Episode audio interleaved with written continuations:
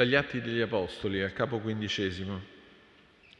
In quei giorni agli Apostoli e agli anziani, con tutta la Chiesa, parve bene allora di scegliere alcuni di loro e di inviarli ad Antiochia, insieme a Paolo e Barnaba, Giuda, chiamato Barsabba e Sila, uomini di grande autorità tra i fratelli, e inviarono tramite loro questo scritto.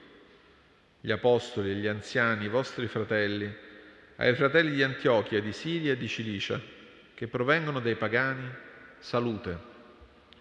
Abbiamo saputo che alcuni di noi, ai quali non avevamo dato nessun incarico, sono venuti a turbarvi con discorsi che hanno sconvolto i vostri animi.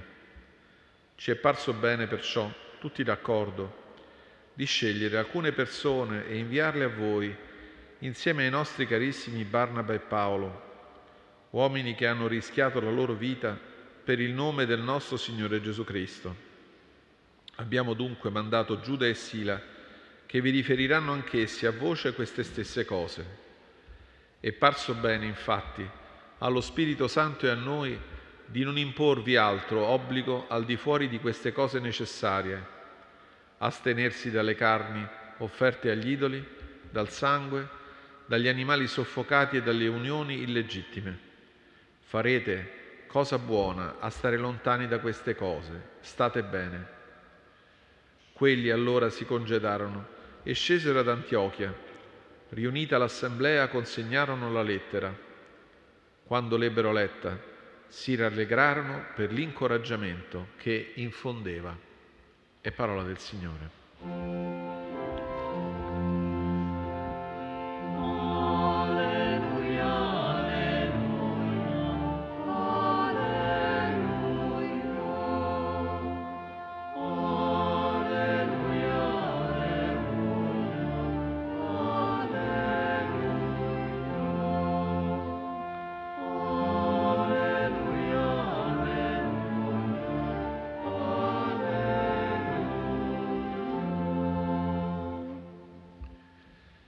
Cari fratelli e care sorelle, la pagina che abbiamo ascoltato dal Libro degli Atti degli Apostoli ci descrive un momento decisivo nella storia della prima diffusione della fede cristiana. La prima persecuzione contro la Chiesa a Gerusalemme, quella di cui fu vittima Stefano, aveva prodotto una prima dispersione da parte dei discepoli, soprattutto di quelli che appartenevano ai cosiddetti ellenisti, ebrei cioè di lingua greca, che però, dispersi da Gerusalemme, di città in città non avevano smesso di parlare del Vangelo a quanti incontravano. Era nata così una comunità anche nell'importante città di Antiochia di Siria, in quel periodo la terza città più popolosa dell'impero romano, con circa mezzo milione di abitanti. Ad Antiochia, ci dice Luca, alcuni discepoli di Cipro e Cirene cominciarono a parlare anche i greci, annunciando che Gesù è il Signore. Nasce una comunità che include per la prima volta discepoli provenienti dal paganesimo. È una comunità molto vivace, visitata sia da Barnaba che da Paolo, che è anche il luogo dove per la prima volta i discepoli sono stati chiamati cristiani. Ma presto sorse un problema molto grave. Chi proveniva dal paganesimo, sostenevano alcuni, doveva prima divenire ebreo, essere circonciso e poi successivamente essere accolto con il battesimo nella comunità dei cristiani. Era questo il problema sorto intorno alla circoncisione che, anche per iniziativa di Barnaba e Paolo, viene affrontato in un'assemblea importante, potremmo dire in un primo concilio a Gerusalemme. Quanto abbiamo ascoltato è proprio la decisione presa in quel frangente, una scelta molto coraggiosa e illuminata, che liberò la Chiesa dai vincoli che molto probabilmente avrebbero rappresentato una contraddizione profonda nella diffusione del Vangelo.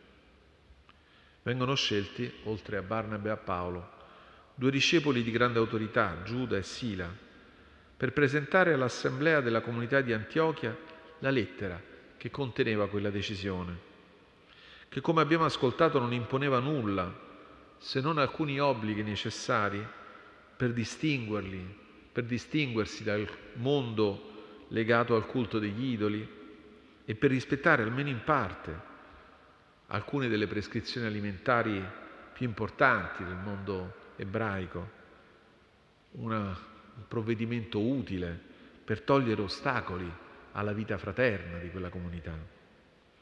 È significativa la reazione della comunità di Antiochia a quella scelta. Quando l'ebbero letta, si rallegrarono per l'incoraggiamento che infondeva. Gioia e incoraggiamento per una comunità che viveva l'incontro tra mondi diversi, rappacificati e resi fratelli in nome del Vangelo.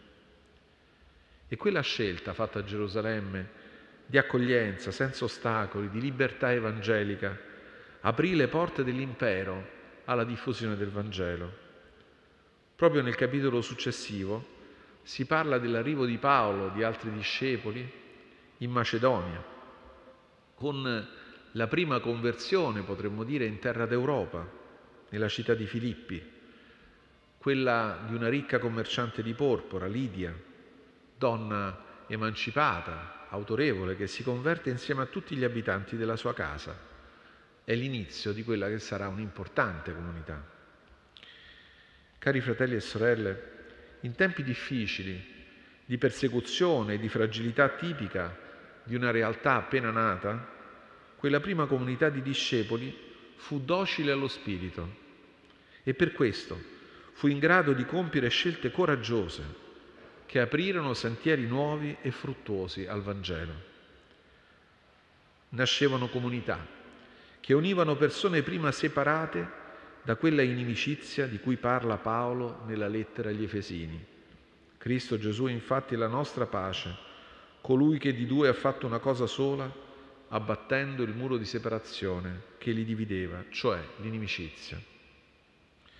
Anche oggi, di fronte alle difficoltà e alle sfide del nostro tempo, non possiamo solamente restare prigionieri di schemi o magari di esperienze passate, ma è necessario lasciare che lo Spirito ispiri quanto necessario le scelte necessarie per liberare quelle energie di bene, di riconciliazione, di pace che il Vangelo contiene e che il nostro tempo ha urgente bisogno. Il Vangelo non mancherà di suscitare novità di bene, testimonianze di umanità riconciliata e profetica, superando le mille inimicizie che la storia dissemina tra i popoli con la testimonianza di discepoli pacificatori del Signore Gesù.